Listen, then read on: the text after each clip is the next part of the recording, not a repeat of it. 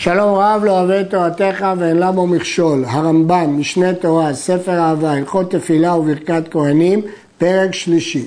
בפרק זה נעסוק בזמני התפילות, לכתחילה ובדיעבד.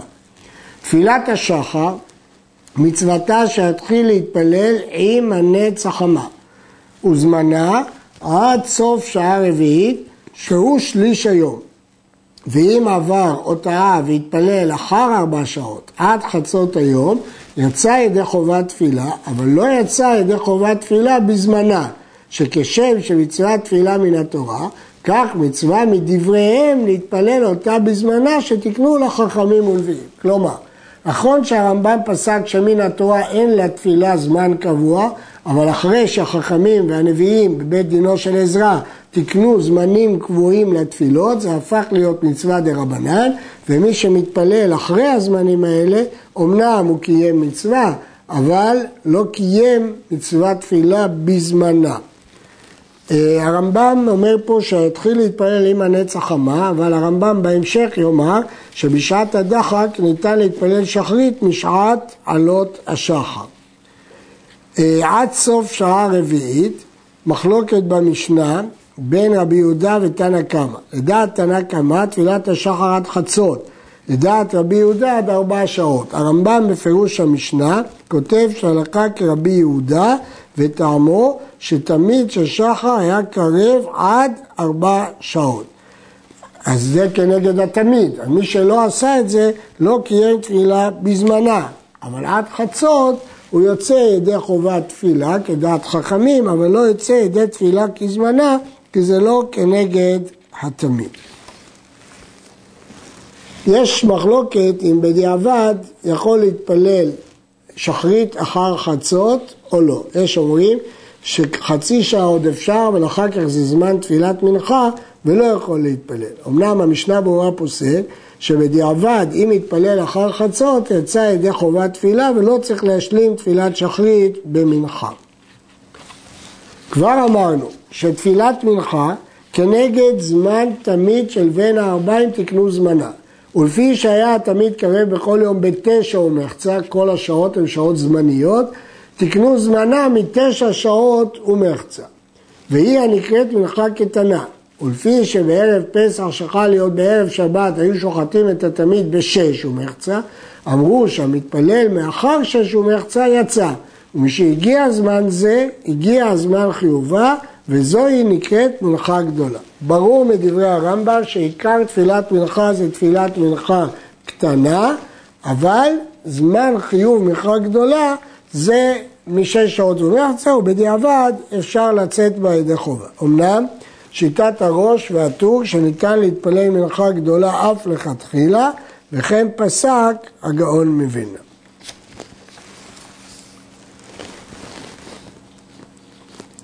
נהגו אנשים הרבה להתפלל גדולה וקטנה, גם מנחה גדולה וגם מנחה קטנה. ואחת רשות, והוא מקצת גאונים, שאין ראוי להתפלל רשות אלא גדולה, וכן הדין נותן, פני שהיא כנגד דבר שאינו תדיר בכל יום. ואם יתפלל הגדולה חובה, לא יתפלל הקטנה אלא רשות. לכתחילה שיתפלל מנחה קטנה רשות. אה, חובה, ומנחה גדולה רשות. אבל אם הוא יתפלל מנחה גדולה חובה, אז יתפלל במנחה קטנה רק רשות.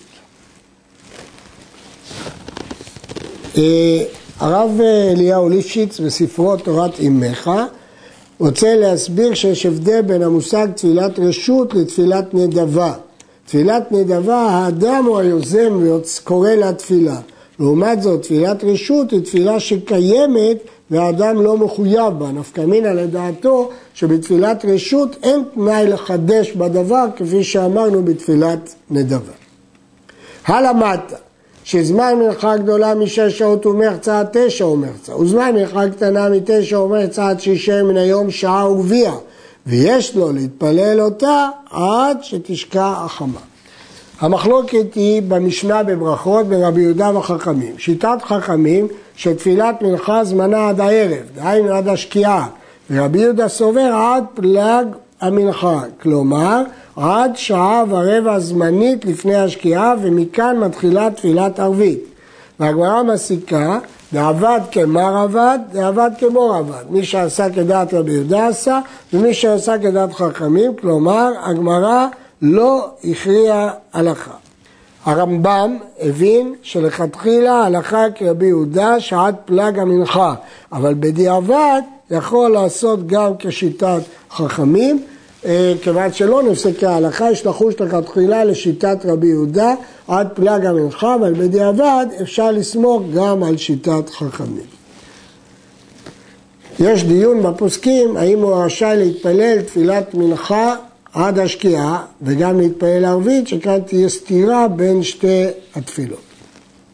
תפילת המוספים זמנה אחר תפילת השחר עד שבע שעות ביום.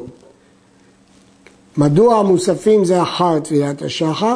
כיוון שקורבן מוסף היו מקריבים אחר קורבן התמית.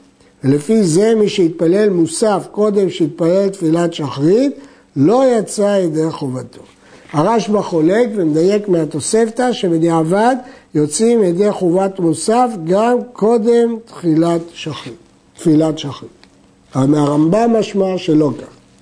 עד שבע שעות, והמתפלל אחר שבע שעות, אני מזכיר שוב שכל השעות זמניות, אף על פי שפשע, יצא ידי חובתו, מפני שזמנה כל היום. תפילת הערב, כלומר תפילת ערבית, אף על פי שאינה חובה, תפילת ערבית היא רשות, המתפלל אותה, יש לו להתפלל מתחילת הלילה עד שיעלה עמוד השחר. תפילת נעילה, כדי שישלים אותה סמוך לשקיעת החמה. מהרמב"ם ברור שתפילת ערבית היא רשות, היא מתחילת הלילה ועד עמוד השחר. השאלה מהו הביטוי תחילת הלילה ברמב"ם, האם זה השקיעה או צאת הכוכבים. תפילת נעילה, משמע שהזמן הקוד... המוקדם של תפילת נעילה, סמוך, ישלים אותה סמוך לשקיעת החמה. המתפלל תפילה קודם זמנה לא יצא ידי חובתו, וחוזר ומתפלל אותה בזמנה. ואם מתפלל תפילת שחרית בשעת הדחק אחר שעלה עמוד השחר, גם שעוד לא הגיע זמנה שהוא הנץ החמה, יצא, כי סוף סוף העיר היום. ויש לו, יש עוד יוצא מן הכלל, יש לו להתפלל תפילת ערבית של לילי שבת בערב שבת קודם שתשקע השמש. וכן מתפלל ערבית של מוצאי שבת בשבת, לפי שתפילת ערבית רשות הם מדקדקים בזמנה. ובלבד שיקרא קריאת שמע בעונתה אחר צאת הכוכבים. לכן הרמב"ם מחדש חידוש, שכיוון שתפילת ערבית רשות ניתן להקל בה ולהתפלל אותה מזמן השקיעת החמה כשיש צורך בערב שבת או מוצאי שבת. יש לשאול מדוע הרמב"ם נצרך לכך, הרי הגמרא לא הכריעה בין רבי יהודה לחכמים ולפי רבי יהודה אפשר מזמן פלג המנחה להתפלל ערבית יש שרוצים לומר שאף על פי שמותר להקדים זמן ערבית לזמן פלג המנחה, אין ראוי לעשות כן, כי יש דין לסמוך גאולה לתפילה, ואז זה קשור בקריאת שמע, שזה דווקא אחר צאת הכוכבים. כי בכל מקרה העונה של קריאת שמע זה בצאת הכוכבים. כל מי שעבר עליו זמן תפילה ולא התפלל, במזיד אין לו תקנה ואינו משלם, אין לו תשלומים. בשוגג או שהיה אנוס או טרוד, משלם אותה תפילה בזמן תפילה הסמוכה לה.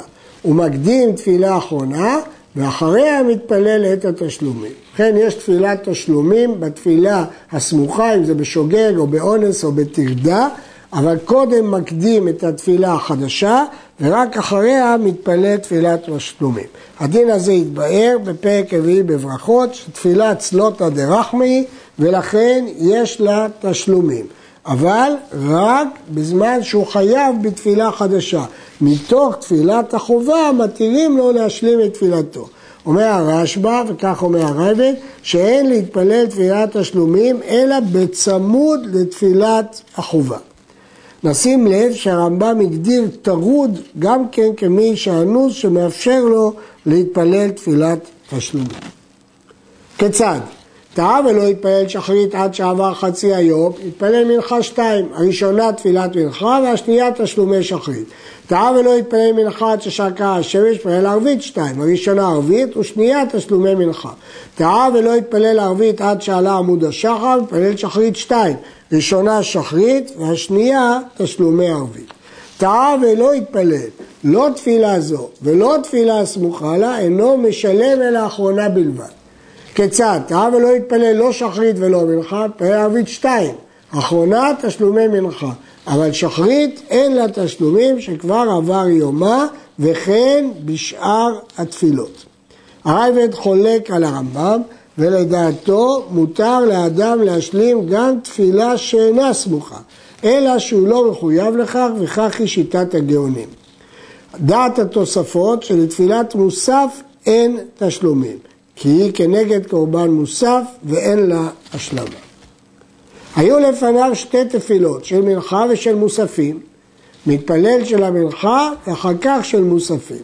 ויש מי שהורה שאין עוסקים, עושים כן בציבור כדי שלא יטעו. זאת מחלוקת תנאים, דעת רבי יהודה מקדימים מוסף למנחה ודעת חכמים מנחה ואחר כך מוסף אם הגיע הזמן מנחה והלכה כחכמים. אבל אם זה בציבור אנחנו מקדימים מוסף למנחה. עד כאן.